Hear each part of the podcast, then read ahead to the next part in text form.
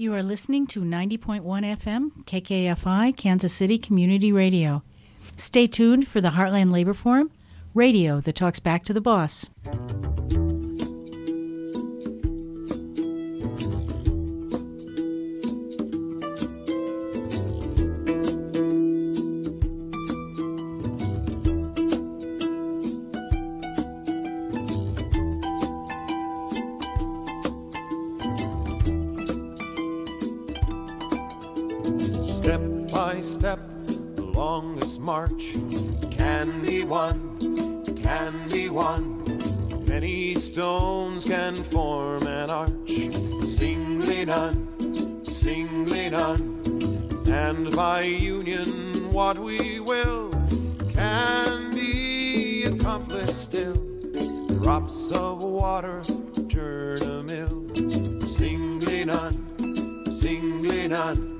To the Heartland Labor Forum, a weekly show of news, information, and commentary by and for the working people of Kansas City.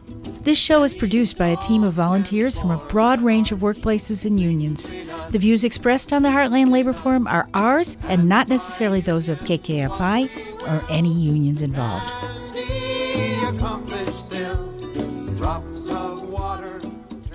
And welcome again to the Heartland Labor Forum. I'm Judy Ansell. Tonight's show is being underwritten by Kansas City Building Trades Council and Millwrights Local 1529. The Greater Kansas City Building Trades Council represents 17 construction trades within Kansas City and surrounding areas. We build Kansas City. And Millwright Local 1529, over 1,000 members to serve your industrial mechanical needs, originally chartered in 1913. And the Heartland Labor Forum and KKFI thank our underwriters for their support. On tonight's show, is Trump a fascist? More and more experts are saying, yes, he is. So, what's a fascist? And how, if Trump wins in November, could working people be hurt by a fascist takeover of our government? We'll talk to Kim Scipes, labor historian. Then, pipe fitters install, repair, and maintain piping systems. Find out what's the difference between a pipe fitter and a plumber. Well, then you'll know who to call. We'll talk to Kevin Hendrickson, business manager of Pipe Fitters Local 533, and find out why they're among the elites of the building trades. In the news, how could a government shutdown affect IRS workers? And workers at KCPT Channel 19 win a union. Our feature at the end of the show is Know Your Rights with Michael Amish. And now for the news.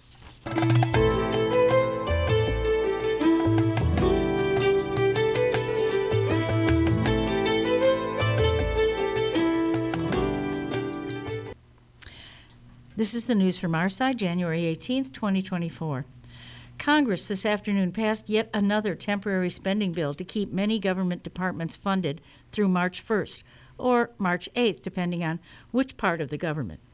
That, of course, will pave the way for yet another budget battle in a month as House right wingers hold Speaker Mike Johnson hostage in order to cut things they hate, like human rights for immigrants, taxes on the super rich, and states where women have the right to an abortion.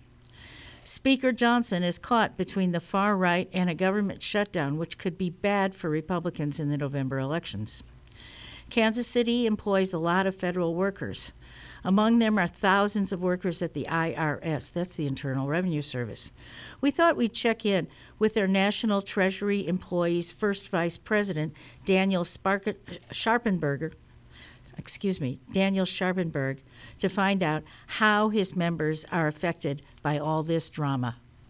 Welcome to the show, Daniel. What's the mood like at the IRS these days with all this drama about government shutdowns? Hi, Judy. Thank you for having me.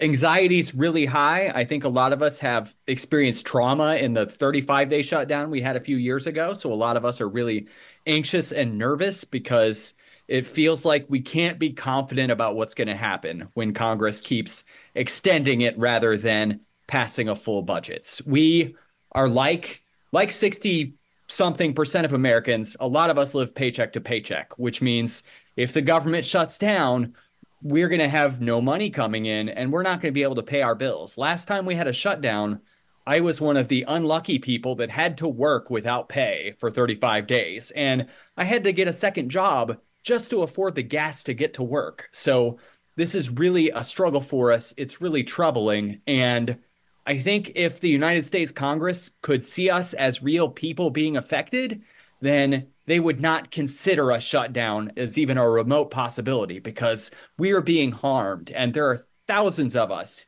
here in Missouri. There are thousands of us across the country, of course. And it can do real harm to not just our, our financial well being, but our mental and emotional well being as well. We're really stressed out. Does this affect the politics of your members? Does it make them partisan to one party or another, or or what do they say about that? Our members are quite a bit split, and I think, like most of the nation, blame is going around in different directions. There's the direction that I think blame should go very clearly. I think it's very obvious whose whose fault this is, but people are finding ways to blame different politicians. So I don't know that it's really driving that among my members. There are, are a number of people in Congress who would like to shut down the IRS. It seems like the right wing in Congress wants to uh, certainly lower your appropriations. If they succeed, would there be mass layoffs here in Kansas City? I'm nervous about speculating on that because I can't say for sure. Uh, Kansas City is one of the biggest IRS service centers. I can say this cutting funding to the IRS literally makes the deficit bigger. It's a really wrong headed thing to do because every dollar put into the IRS actually results in more money for the federal government. From what I've heard in the past, it seems that when they cut appropriations for the IRS, that means the IRS doesn't have the money to go after the biggest tax cheats, the billionaires, because it costs a lot of money to prosecute those people. Is that correct? Yeah, the the folks that can afford expensive lawyers are the ones that are hard to go against, of course. The people that can't afford lawyers at all, well, those are easy to go after. So that's absolutely true. The people that have whole teams of lawyers to protect them, it's really hard for us to go after. And even when we do go after them, it's hard for us to win those without the resources that we need. Let's hope that the whole idea of cutting federal spending is a losing proposition. On Tuesday, workers at Kansas City Public Television, Flatland, and the radio station The Bridge voted to be represented by a union. That union, the union is Communication Workers of America, National Association of Broadcast Engineers and Technicians. There was some disappointment when the National Labor Relations Board divided the workers into t- two bargaining units one for the six employees in marketing and the other for the 16 production, on air talent, and radio reporters. KCPT employees are now waiting for certification of their victories in both units from the NLRB, National Labor Relations Board. There was some anti union pressure from management of KCPT, but apparently not a full blown union busting campaign. Workers cited splitting the unit into two and meetings where management tried to discourage unionization as efforts to defeat the union. But all in all, they got a fairly quick election. No one was fired, and they look forward to a productive labor management relationship. The Biden administration has been calling for, for, federal departments to revise their policies on working at home and require federal workers to spend at least five days in the office every two weeks. Acting Secretary of the Labor Department Julie Su sent workers an email late last year requiring them to show up in person at least half of the time starting January 28. She said reliance on maximum telework has made it difficult to develop relationships with colleagues and build a sense of community, the very things that often make work most fulfilling. Recent studies, however, have shown that the freedom to work from home has significantly lowered employee turnover and made it easier to recruit staff in an era of labor shortages. According to one Department of Labor employee we talked to, the new policy is very unpopular and may lead to Department of Labor workers rejecting a new contract proposal about to be voted on. Stay tuned. Tonight's news was read by Judy Ansell, Chris Mann, and I'm Tom Gebkin. Put it there, boy, we'll show these fascists what a couple of hillbillies can do.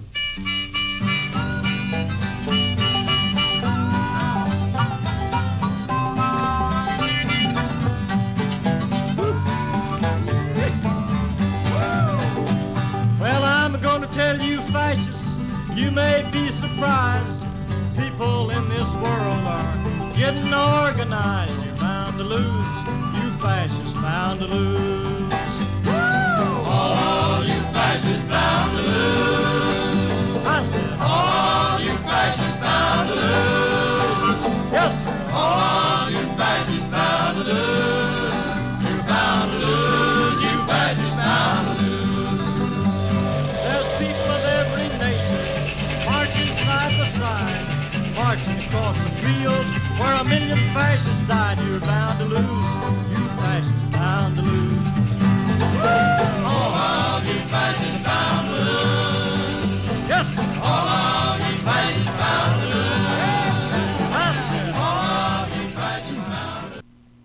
Good evening, everyone. It's Thursday and time for the Heartland Labor Forum. So glad you are listening.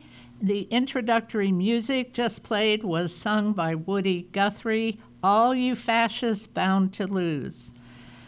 I'm Chris Mann, your host. Election year 2024, there's so much talk about candidates, but some of this talk is being generated about the current defendant candidate, Donald Trump. Is Trump a fascist? What really is fascism? How do we in the working class prepare for fascism? What are the si- signs or indications? More importantly, what can working people do to prevent fascism from taking root in the United States? These are all questions we will explore with our guest tonight. His name, our guest, is Kim Scipes. He is a veteran and longtime trade unionist and an accomplished scholar. Kim's last name is pronounced Sipes, but it is spelled S C I P E S in order to reference him and the work he's done in his life. Welcome, Kim. Uh, tell us a little about yourself and what brought you to labor and political activism. Welcome. Good to meet you, Chris. Um, all right, I started out, you know, I graduated from high school and then I went in the Marine Corps for four years in 1969, which was not an astute career choice at the time, but I did it anyway and lucked out and didn't go to Vietnam. What I did for 18 of those months, though, was as my official duties was fighting racism and white supremacy uh, within the Marine Corps. Uh, I did that. Uh, I, you know, heard I read the Pentagon Papers when they came out, and I turned around. So I, I actually shifted on active duty from being a, you know, believing in the war, believing in the Marine Corps to opposing both. Since then, I got out. I finished college. I'd gotten somewhat on active duty. Uh, finished college and then became a printer. I was a printer for over nine years. I also did office work and uh, uh, taught high school, things like that. So, a real varied background. But uh, later on, uh, because of getting active in my union, I I started doing research uh, on the labor movement in the Philippines, um, and through that, I eventually got invited to go to graduate school in the Netherlands, which I did. And then at the age of 51, I got my PhD in sociology at the University of Illinois at Chicago so not a traditional path. And I taught there for 18 and a half years and have just retired. Um, but basically, bringing the world to my students in Northwest Indiana, where we were located. Um, so that uh, so I live in Northwest Indiana, about 60 miles southeast of Chicago on Lake Michigan. So that'll give you a little bit about my background. Such a variety. Uh, uh, Yes. very interesting. Okay, so let's begin our conversation by talking about the econ- economic and political situation we as working people are in now. Can you speak to this uh, economic si- situation as, as uh, we workers, we, we're continually struggling to find ourselves how we got in this economic place? Okay, so let me. I'm going to present some ideas that are a little different than what most usually most people usually talk about. But uh, this is stuff that I've I've learned. I've I've studied. I've been studying this stuff literally for 40 years. Uh, so I'll bring this perspective. So if you think of the U.S., we came out of World War II. We were the strongest economic and, and mostly military power, and we since since 1945 i argue that we are basically part of the us empire that the united states has an empire and that its entire foreign policy has been developed to dominate the rest of the world. Now capitalism could our economic system could, could worked in such a way that it that uh, it went up to about 1981 when ronald reagan was elected and then we said big change and i'll explain that in a moment but basically, what happened is that our capitalist economic system was was challenged by the re- rebuilding of, of Britain and France and Germany and Japan after the war, and we could no longer economically dominate them the way that we that uh, that we used to. So since 1981, under both the Democrats and the Republicans, we have been under ongoing assault. You see it, you know, we've all seen the tons of industry, uh, the factories have closed down, the industry has shifted overseas. Uh, I live in the I live in the Rust Belt, uh, uh and you know we've seen it for we've seen it now for 40 years. I mean go back and watch michael moore's movie uh, roger and me and you get you really get to see that because that was not just confined to uh, flint michigan but was actually the rust belt all over the the midwest upper midwest and across say to pittsburgh or over to, to new jersey in that area as well as california. And we've been devastated since then. All right. Now what they have what the elites have done, been doing to to make up for this money to keep us going is they have been basically it's our our economy has existed as well as it has since 1980 not on product a productive capability like we've had in the past but basically they've been writing hot checks. In other words the deficits that we're running each year have gotten worse and worse. And let me give you where, where we can see this. I, I need to introduce the concept of the national debt. So every year, just like a family, the federal government says before the year, we're going to bring in this much money and here's how we're going to spend it. At the end of the year, they have a deficit where they don't cover it all the way, or they have a surplus. And over time, they've been combining these deficits and surpluses. Um, together since 1789. We go back to the founding of the country, and then we go and we go forward.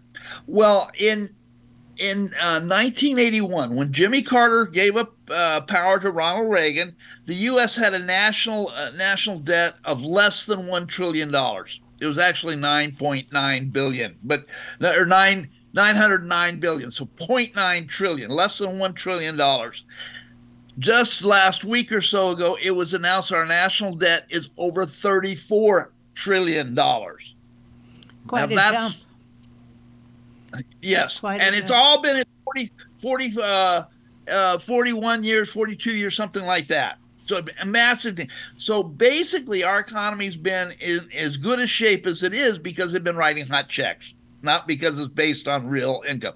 And part of that is they quit taxing the rich that's in there as well. But the, the overall thing, and what what we see, or what I see anyway, and what I think we're gonna gonna see happening, is well we've been we've been seeing as attacks on working people for for these 40 years, uh, and I think it's going to happen under regardless who gets it, uh, who gets the presidency, whether the Democrats or the Republicans. Now the Democrats are trying to find ways uh, uh, I guess you could say they're the lesser of two evils, but the right wing Republicans, the MAGA Republicans, are saying flat out that we're going to we are going to take the money from ordinary people, and we're going to take. They want to get rid of Social Security. Well, that would be a havoc on anybody uh, who's drawing Social Security plus the whole society. They want they and basically, and we're spending somewhere over 850 billion dollars this year more than all our competitive our, the countries competing with us every year we're spending more of that money and they want to preserve that they want to they call it defense spending in reality it's war spending Okay, so that so that they there's a choice. They can either continue spending for war or they can take care of the American people. I would argue they can't do both. And the two pub the two parties are trying to how can we get this past the people without without pissing them off?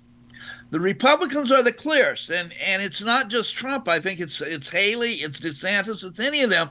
They're going to come after particularly Social Security. They're going to come after Medicare. They're going to come after schooling. They're going to come after education. They're going to keep coming after all these things. Okay, now, so you get that, and you get so we're into these elections now. First of all, I'm a little concerned about trying to focus the conversation on Donald Trump because that assumes one that he's going to get the Republican nomination, and then if he does, he's going to win. I'm not so sure. And uh, I was I was looking at some of the uh, data out of Iowa the other night. You had a stunning 11 percent of the Republicans who voted, and yet something like a third of them said if Donald Trump gets convicted, he will not be the he will they would not vote for him. All right. So I don't think this is an open and shut case the way it's been framed. So I want to I want to say that even if Trump doesn't get it, we're going to be in trouble. And we're going to be probably in more trouble from the Republicans than the Democrats, but the Dems going to come after us too. They've got to. Mm-hmm. Yeah. See, And- because it's. Go ahead. I'm sorry. So, so then what can we draw from history, uh, say from Italy and Germany? Uh, what attributes are we looking looking toward? Well, first of all, what you see in both cases is that they're going to come after the labor movement. The, the labor movement, with all its strengths and weaknesses, and we do have a lot of weaknesses, is still the one group of people that two are or uh, that one are organized, and two were organized inside the the uh, production, distribution, uh, and exchange system.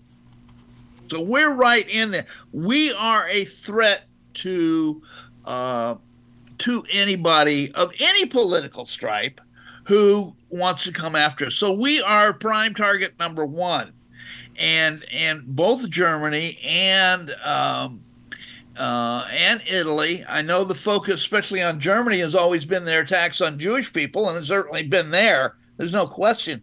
But who did they go after initially? Went after the trade unionists. And that's because we have some sort of organization, we have national ties, excuse me, and we have we have ways to to work together and plus like I say, we're located in this central part of the society. If we don't work, nothing happens. You know? Yeah. Uh, if the IRS workers don't work, they don't collect taxes. I mean, things like that. So, so I would say in any in any history is is that or in any situation they're going to come after the labor movement. So how does the labor movement fight back? Uh, what what things should we be doing in the labor movement uh, to counteract this? And another question I want to tack on to that is: uh, Are uh, fascist leaders popular enough to get elected? Oh wow! Let's take that second one first. I'm not sure they're popular enough to get uh, to get uh, elected. Um, I think one of the things that's really strange. You know, you keep watching the news or or hearing news reports, and and everybody's like like they like I've heard people say, well, if Trump gets convicted of one of these crimes, we're going to have a civil war. I'm not seeing that. And interestingly enough, over the last three years, I've done a tremendous amount of traveling by car across the country. Uh, I've gone to, I've, I, like I say, I live outside of the, uh, outside of Chicago. I have traveled all across the western, most of the western states. I've gone to Washington. I've gone to Philadelphia, um, things like this. And what I'm seeing is, is people are not people are not mad at each other. They're not riled up and things like that. And people have been pleasant. Uh, for example, I've got a Bernie Sanders sticker on my car. I do that to to piss off some of the more reactionary Hoosiers around here. But but in 2016, within a month of putting a sticker on my car, it was keyed up. Today, four years later, there has not been a there has not been a mark on that bumper uh, my new bumper sticker, the one for 2020. I'm not seeing I'm not seeing that. I don't think most Americans are are this, these crazy Trump enthused people. Okay. Um, so I don't, I, I have some real questions about who's going to be elected. Certainly when you bring in the abortion issue and Trump is bragging big time about that, I think there's going to be a turnout of, of women and, and male supporters on those issues. I, I just don't think that, uh, this doom and gloom is all uh, is for certain. Now, to get back to your larger question, is what do we do about the labor movement? I think the labor movement has some some problems, and that one of the biggest ones is is that uh, we're not ideologically unified. Um, there is a lot of grassroots emergence that we're seeing, particularly around the uh, Israel's war in Gaza, where people are not wanting to follow with the AFL-CIO's leadership, and that they're questioning uh, the national labor leadership. And personally, I think they should. Um, I think one of the things going to happen is that people are going to have to decide if they're going to stand together, if they think labor has a large has a larger purpose in life than just getting more wages and, and better salaries and more time off. You know, I think labor has to be involved in issues like war and peace, that we have to be involved in issues like development, of addressing inequalities uh, such as racism and sexism, homophobia. These are larger issues that I think the labor movement has to take on that the that the, the top labor leaders uh, don't want us to address. But I think those groups that think labor has that larger purpose need to coalesce and find ways to join together. And we need to develop ourselves. We need to educate our members most of the most of the unions do not have an education process, at least that I've seen. Uh, what what if what do what do we as working people want? You know, you see some glimmers, and you see what happened with the UAW when they when they organized their own members. They didn't take for granted that they would show up. They organized their members, and they took on the big three, and they kicked their butts you know so part of the thing is we've got to go to our members and part of the thing also tied tied into that i just got another thought i want to say is that one of the things that we don't do is teach our members about the news media now the news media claims to be objective it claims to be neutral obviously with Fox on one hand and MSM on NBC on the other, neither one are. But the reality is the media has its own interests. And its interests are not to educate ordinary Americans. It wants to keep us within their parameters. How they do this, for example, is listen to all the, the news reports that say the left wing of the society is Joe Biden. Give me a freaking break. Joe Biden, at best, is a shade to, to the left of Yeah, center. Kim? There's a whole range of people, Kim, we're, social we're running out, of time, and it's Ah. clear that we just touched the surface on this. So we will have to ask you back again. Um, but uh, I appreciate your comments um, about how we have to educate ourselves, and um, we appreciate your your take on on all of this. So thank you. So Well, much. thank.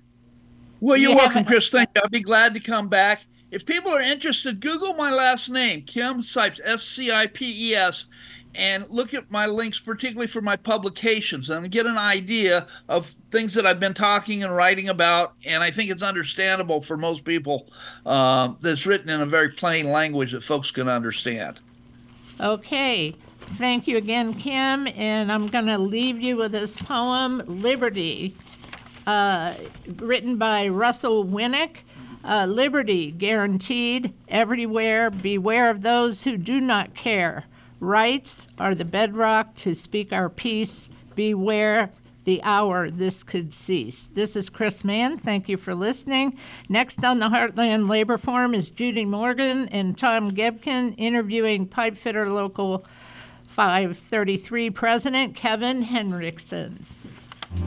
Tune in every third Thursday of the month at 7 p.m. for the People Power Hour, brought to you by KC Tenants. Every episode will address different aspects of the tenant struggle and America's problematic history with housing by providing in depth historical analysis, testimonials, and stories from leaders who organize in their communities and who envision a better world where housing is treated as a human right. So please tune in every third Thursday of the month at 7 p.m. for the People Power Hour, brought to you by KC Tenants. Homelessness in Kansas City is up 37%. You can join Restart Inc. by visiting the Kansas City Museum to view The Road Home. This exhibit shares stories, incredible portraits, and video of 18 Restart participants as they share their journeys from homelessness to housing. You can visit restartinc.org for more information.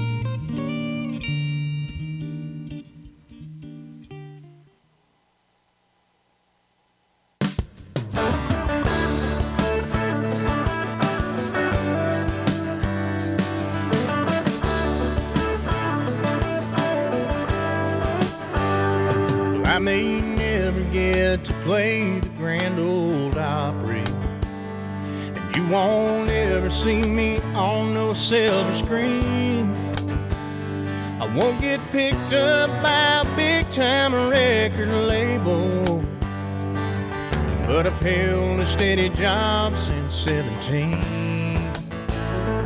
Spent the most part of my life chasing the dollar to build a life I know the wife and kids deserve. There's still red on my neck under this blue collar. Yeah, but calloused hands and a hurting back seem to be all that I'm worth. But I was on a shutdown out in Louisiana. And that paper mill that they built in 29 The song you just heard was Union Man by Jeremy Falcone. The work highly skilled pipe fitters do is all around us, making our lives better. Their work keeps the food we buy in the grocery store fresh and keeps cold stuff cold. Their work keeps the indoor climate of most big and small buildings comfortable. They really are the workers who have brought us into the modern world. This work is not easy, but pipe fitters spend five years learning the trade to become the best qualified and the best trained workers in the industry. On tonight's Labor Leader Series, we welcome Kevin Hendrickson, Business Manager of Pipe Fitters Local 533. He wears the hats of the JAC Trustee Chairman, Pension Trustee Chairman, and the Health and Welfare Trustee. Many in his family are union members. He began his career as a young apprentice in 1991, and he lives in the area with his wife and four children. Kevin, Judy, and I want to welcome you to the show. Thanks, Tom. Thanks, Judy. Hi, Kevin. Good to be with you tonight. Would you tell our audience what a pipe fitter does and discuss your local, Local 533? Um, like, how many members do you have and what geographic area does it cover? So, how about I skip to the second part of your Sure. question first? So, our our membership we consist about 1,900 total members, uh, of which we have 600 approximately retirees, and currently right around 300 apprentices. So, uh, 1,900 working men and women out there uh, every day doing what we do. And our jurisdiction covers 21 counties. Um, the Kansas side's real easy. We cover Miami County, Johnson County, Wyandotte County, and Leavenworth County, along with the La Cygne Power Plant. Uh, that is the only thing we have inside Linn County, but that is ours. And then if you go south on the Missouri side, we go south down around Nevada, Missouri. Uh, the southwest corner of our, I'm sorry, southeast corner of our jurisdiction is just into the tip of the Lake of the Ozarks. And we go northeast uh, up around uh, Carrollton, Missouri. So I, am not that familiar with my Missouri counties to tell you what those counties are, but yeah, we do cover 21 counties, uh, about over to Sedalia, again up to Carrollton, down to Nevada, and then over in Kansas. So that's a pretty big area. Yeah, yeah, yeah. Do you have other people that uh, help you with that work assigned to some of those areas? So they're in our office uh, full time. there's myself and two business agents, Luke Moylan and Tony Roberts, and I've split up our geographical jurisdiction between those two, so they both have their assigned portions. So uh, they help me with that part of it. And then we have a, a full-time financial secretary treasurer, Chuck Roseborough, and a, a full-time organizer, Jimmy DeLynn. Okay. And a lot of us have worked with plumbers at our houses when something breaks, and probably not as many of us have worked with pipe fitters. So could you tell us the difference between a So- pipe fitter and a plumber? Yeah, so to the first part of your question, what does a pipe fitter do? Um, the easiest way to explain the difference between a plumber and a pipe fitter is think about what's going through the pipe. Chances are, if whatever's in that pipe is going to enter into your body, like domestic water, drinking water, you know, or if it's coming out of your body, chances are it's the work of the plumbers. Okay. Um, and we're we're a little unique in Kansas City. Uh, we were talking earlier how how some of our jurisdictional lines are established, and our international establishes those lines. And during during a time where we had an abundance of work and Local Eight didn't so much, um, the United Association awarded Local Eight uh, paint lines. So when you go to like our car plants here in town, the paint lines inside the car plants are actually the work of Plumbers Local 8. Okay. And they are also uh, known as gas fitters. So your, your natural gas lines around town uh, are the work of Plumbers Local 8. So when you get into a building, the natural gas piping inside the building is the work of Local 8. Now, your, your air conditioning systems, uh, your process piping, your, your steam generating stations, stuff along those lines, that, that is the work of the pipe fitter. So if, if it's something directly related to the human body, medical gas, when you go into a hospital, you know, your medical Yeah. gas is in a hospital, that's the work of Local 8 okay. those medical gases are probably going to go inside of someone's That's body. interesting. So, um, Now you said something about process process lines. process. So, say for example, in a manufacturing facility. So, we do a lot of work in like a lot of your uh, food processing plants. We have a lot of margarine plants in our jurisdiction. Um, the the news are all around town. The Panasonic plant out in DeSoto. Um, the manufacturing process, any piping related to that manufacturing process is a work of the pipe fitter. Um, a lot of people don't realize it, but under the streets of Kansas City, just like any other utility line, there is a lot of chilled water and steam piping that get ran to buildings for heating and cooling purposes. And the people that own the equipment that generate that steam and that chill water, they sell that to the buildings just like you would uh, natural gas or, or water. So I spent a lot of time as an apprentice, as a matter of fact, installing new uh, steam lines underneath the streets in a lot of parts of downtown. Tell us how you became a, a union pipe fight, a union pipe fitter, and then how did you get involved in your union? I mean, you've risen to the highest level now in your union. So, Tom and I were talking about this earlier. Um, I, I've always been intrigued, do, do much in to the credit of an uncle of mine, uh, Larry Dirks.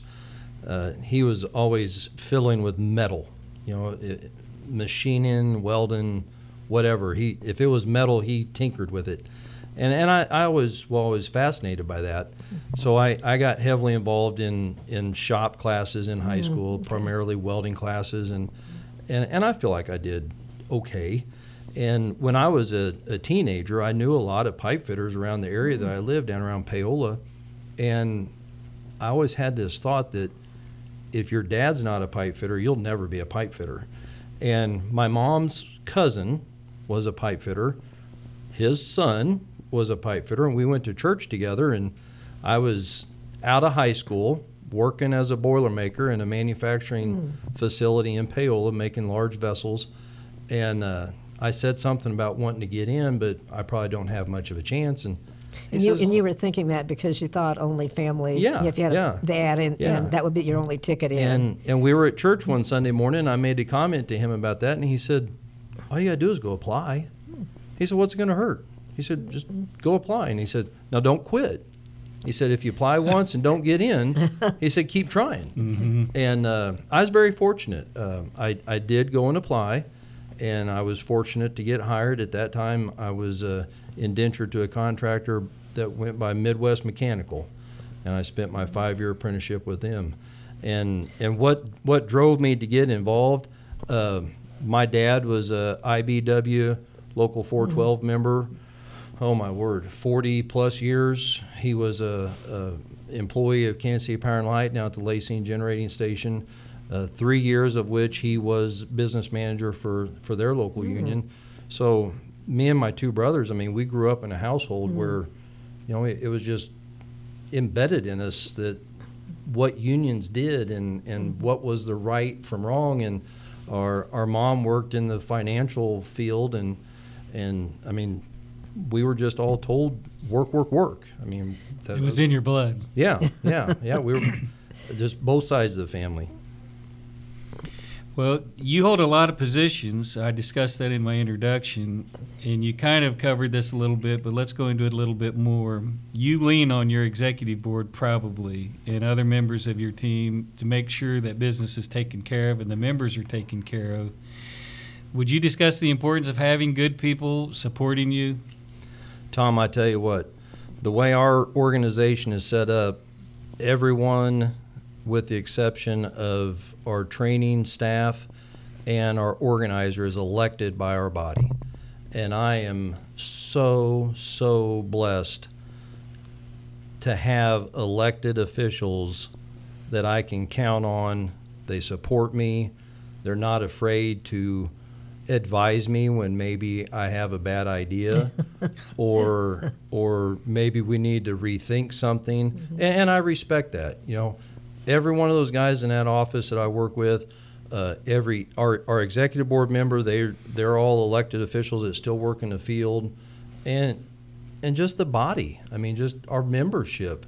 It, it's nice to know that people can come to you in a respectful manner and say, "Hey, can you I don't understand what you were trying to recommend the other night at the union meeting. Can you kind of explain to me what you were?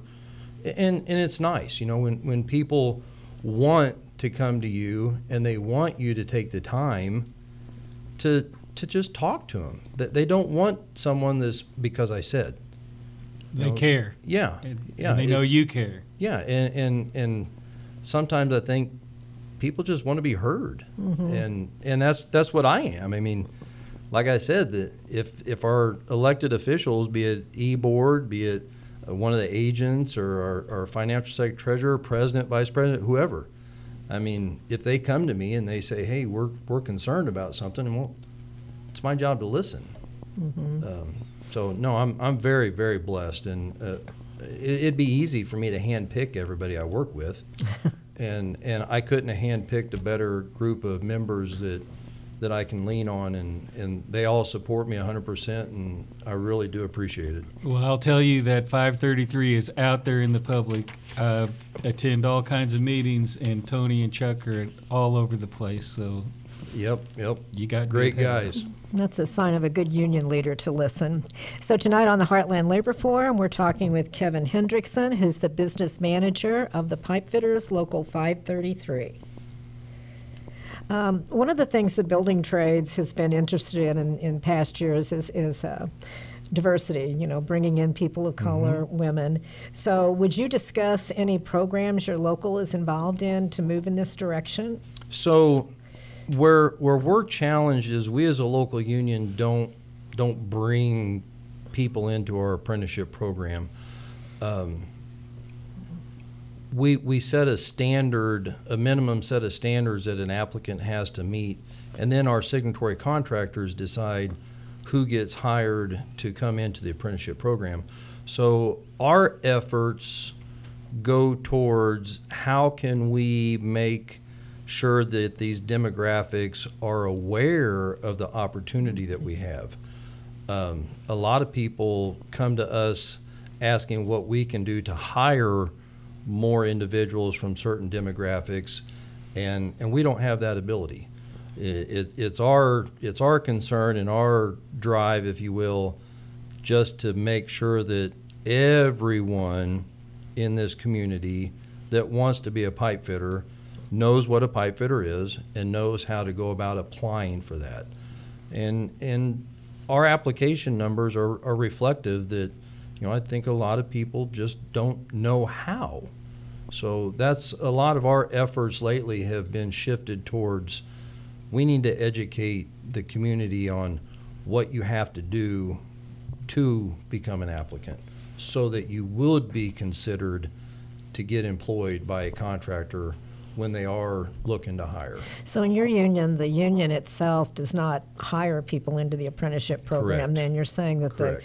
that you set standards, but then the contractors are the ones who go through those Correct. applications. And, and by standards, I mean like high school diploma or equivalent, uh, a, a driver's license. I mean, it's, it's a very short list of, Okay. of standards. I, I don't mean like a certain math level skill Okay. or, or anything like that. I, I mean just, we make sure that they're employable.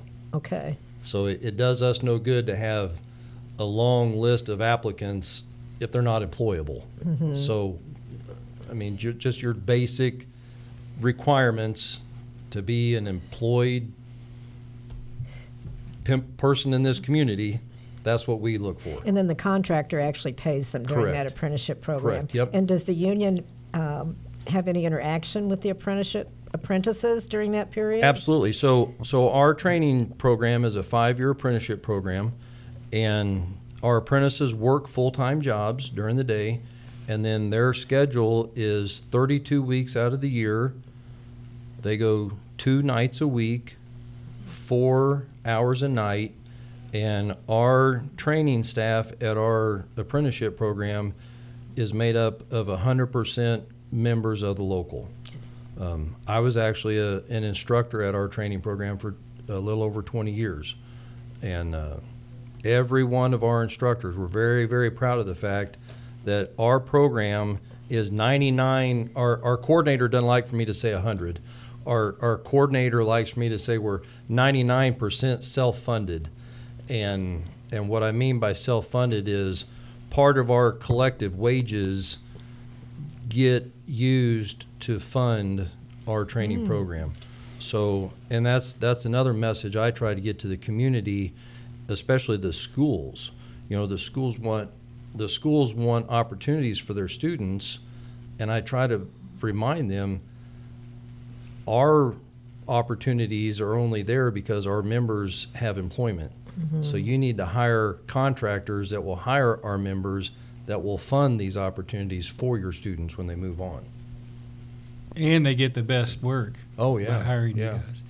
Uh, what can a person expect after a long career as a pipe fitter? So currently, Tom, we pay into three different pension plans. Um, one is an individual account, and we don't like to call it a 401k because it's not, but it's similar to. And then we have our international uh, benefit, which uh, after 35 years in the trade, you're looking at about 12 to 1500 dollars a month. Uh, our local pension, you're looking at about $100 a month for every year you work if you work an average amount of hours. So after 35 years, you're looking at about a $3,500 a month retirement check, as well as uh, a uh, not su- yeah supplemented uh, health care through our health and welfare program. Do, do they pay into Social Security also? Yes, Do they yes. get so a so- that, so they you get also, that also? Yep. So Okay. you get your Social Security So as that's well. that's Mhm. that's pretty good. yeah. It's a very Yeah. nice Yeah. retirement. Yeah. And it's hard earned. I mean, our, our members work hard every day to get that. Well, and I think that the health care is so important, yeah. I think, to everybody in this country. It's really Yep. very meaningful. Uh, what would you tell someone interested in becoming a pipe fitter? What do they need to do? You, you, They you- need to go to PFTC, Pipe Fitter Training Center, PFTC533.com. Click on apply, and that's the best way to get in the apprenticeship. And like the guy told me, don't quit trying. well, thank you. That's per- persistence has always paid you- off well for me. so That's I my word agree. for the year, I agree. I agree with you. I'm Judy Morgan, and with my co-host Tom Gepkin, we thank you, Kevin Hendrickson, business manager for the Pipe Fitters Local 533, for being with us this evening. It was very informative, and we learned a lot. Thank, Thank, you, Judy. Thank you, Kevin. Thanks, Tom.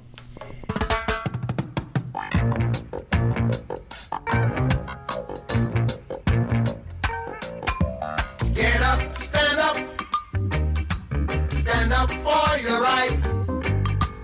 Get up, stand up. Stand up for your right. Get up, stand up. Stand up for your right. Get up, stand up. Don't give up the fight. Good evening. Welcome to another edition of Know Your Rights. This is Mike Amash with the law firm of Blake and Uhlig. This month on Know Your Rights, we're going to discuss the WARN Act, the Worker Adjustment and Retraining Notification Act. Under the WARN Act, you must receive a written notice 60 days before the date of a mass layoff or plant closing if you meet conditions. If your employee does not give you the required notice, you may be able to seek damages for back pay and benefits up to 60 days, depending on how many days of notice you actually received. Now, you're only protected by WARN in certain situations. If it is business with 100 or more full time workers, or employs 100 or more workers who work at least 4,000 hours a week, and is a private or for profit or nonprofit business, and some quasi public entities, then you might be covered by WARN. Workers protected by WARN may be hourly or salaried, including managerial and supervisory employees. Generally, there are three situations that trigger a WARN notice obligation. One, in the case of a plant closing, where your employer shuts down a facility or operating unit within a single site of employment and lays off at least 50 full time workers. Number two is at a mass layoff, where your employer lays off either f- between 50 and 499 full time workers at a single site of employment, and that number is 33% or no- more of the full time workers at that site. And finally, the third situation is when your employer lays off 500 or more full time workers at a single site of employment. Now, I've used the term single site multiple times, and that's an important term under WARN. A single site can be a single location or group of contiguous locations, meaning a group of structures that form a campus or industrial park, or separate facilities across the street from one another. They may be considered a single site. Separate buildings or areas that are not directly connected but are in reasonable proximity and share staff and equipment are also a single site. Now, for workers who primarily travel, a single site may be where there is a home base from which work is assigned and a home base from which workers report. Now, with some limited excep- exceptions, a worker must receive a written notice 60 calendar days, calendar days before the layoff or plant closing. You're entitled to receive that 60 day notice if you are a part time worker or a full time worker, or work at another site and may lose your job due to the layoff or plant closing. The written notice a worker receives must include the following info- information an explanation of whether the layoff or closing is permanent or temporary, of six months or less, the date of layoff or closing, and the date of the worker's separation. The employer may give notice that you'll be separated within a two week or 14 day period after a certain date. Further, your company must provide the name and contact information for a person who can provide additional information. Now, it's also important to note that, that there is a situation where an individual worker does not need to receive an individual written notice from their employer. That is where there is a union that represents the worker. In that place, the employer must only give notice to the union. The union is then obligated to dispense that information how and when it deems most appropriate. It's also significant to note that a verbal announcement at an employer meet at an employee meeting or small staff meetings does not meet the WARN notice requirements. Now, if an employer fails to give appropriate WARN notice, that written notice within 60 calendar days of the layoff, an employer is obligated to pay each affected employee an amount equal to back pay and benefits for the period of violation up to 60 days. An employer may also be liable to a per day violation of $500 a day where it involves a unit of local government. A WARN notice is also significant because it triggers a state rapid response dislocated worker unit, which is there to help workers who are displaced from the layoff find new employment. This is all the time we have this month for Know Your Rights. This is Mike Amash with Blake and Uhlig. Have a good evening. And I'm Judy Ancel with the calendar. You can find our calendar on our Facebook page. It'll be up there later tonight, and that's the Heartland Labor Forum Facebook page. The Wyandotte County Democratic Breakfast will be Saturday, January 20th, 8:15 for breakfast, 9 o'clock for the speaker at Las Islas Sports Bar, 4929 State Avenue in Kansas City, Kansas. Speakers are uh, will be talking about the new legislative session. They're going to be uh, Representatives Melissa Oropeza and Pam Curtis. March for Gaza to demand that Representative Sharice Davids support a ceasefire. Saturday, January 20th, 1 p.m. at Granada Park, which is at 51st and Granada Street in Roeland Park. This is sponsored by the KC Ceasefire Coalition. Labor Rally, Solidarity at the Kansas State House, Wednesday, January 24th, 10 a.m. Kansas State Capitol, Topeka. Speakers include AFT President Randi Weingarten, uh, uh, Machinist President Brian Bryant, United Steelworkers District Director Kathy Drummond, and CWA's Billy Moffett. And Missouri legislators returning to Jeff City this month and uh, have filed two dozen bills to gut Missouri's longstanding citizen initiative process. You're invited to the Missouri Jobs with Justice Lobby Day to tell legislators what you think of that and other bills aimed at gut- cutting unemployment benefits and the rights of LGBTQ kids. That's on Tuesday, January 30th, 9 a.m. to 1 p.m. in the Capitol Building in Jeff City, and you can jo- uh, you can sign up uh, and find the link on our Facebook page. That's it for tonight's show. Tune in next week. Uh, the show is going to be with Pablo Sanhuesa on the political economy of jazz. And also, we're going to do a history of Labor's Political 40 Club. Thanks to tonight's engineer, Stephen Hill. The Heartland Labor Forum is a member of the Labor Radio Podcast Network of over 200 radio shows and podcasts from around the U.S. and the world. Find them at laborradiopodcastnetwork.org. And stay tuned.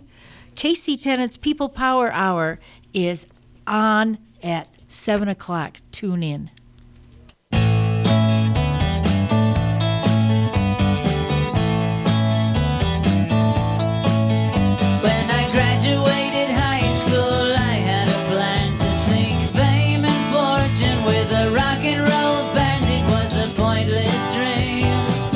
Listening to the Heartland Labor Forum, a show by and about workers, our workplaces, and our labor movement. We are radio that talks back to the boss. And you can talk back to us too. Send us your feedback, your workplace stories, news, and ideas for shows to Heartland Labor Forum, KKFI at gmail.com. Our website, where we archive shows and post our upcoming ones, is heartlandlaborforum.org. The views expressed on this show are ours and not necessarily those of KKFI or any of the unions involved. Tune in every Thursday evening at 6 or to our rebroadcast Friday mornings at 5 right here, 90.1 FM. We still got our pride. Cause we are the working class, and that's place to be.